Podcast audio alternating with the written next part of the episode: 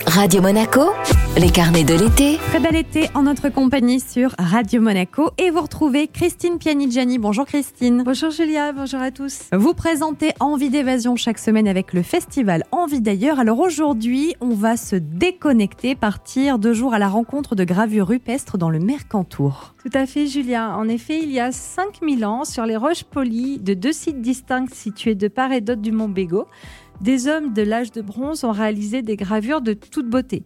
Donc ces euh, deux sites s'appellent la vallée euh, des merveilles et le site de Fontanalba. Les deux valent la peine d'être parcourus et ils forment à eux deux le magnifique site archéologique des merveilles. Donc euh, je vous propose de partir à la découverte du plus grand musée à ciel ouvert d'Europe avec un accompagnateur en montagne agréé par le parc national du Mercator. Pour accéder à la vallée des merveilles depuis Tende, il est nécessaire de réserver pour la visite accompagnée euh, de cette zone protégée et la réservation se fait en ligne. Alors vous avez comme toujours déjà essayé cette randonnée, ça nous permet à nous de nous immerger, de savoir un petit peu ce qu'on va découvrir, quels sont les immanquables. Euh, vous allez tout d'abord marcher dans les pas de l'humanité. En réalité, c'est très émouvant. Cette euh, rando est l'occasion de vivre l'histoire avec un grand H daté de 5000 ans et découvrir ce trésor qui est aujourd'hui l'un des plus fabuleux témoignages des croyances et des modes de vie du néolithique. Vous allez admirer des dizaines de milliers de gravures rupestres à plus de 2000 mètres d'altitude.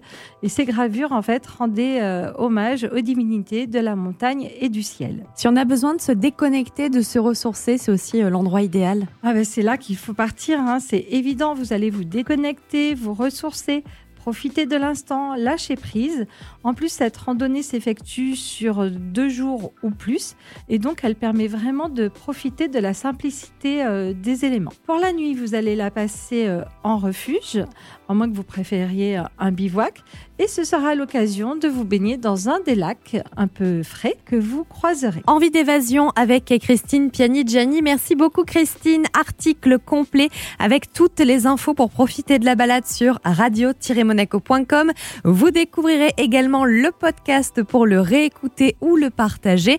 Et vous pouvez aussi suivre sur Instagram le compte Le Festival Envie d'ailleurs pour faire le plein d'idées, euh, balades et randonnées tout au long de l'année.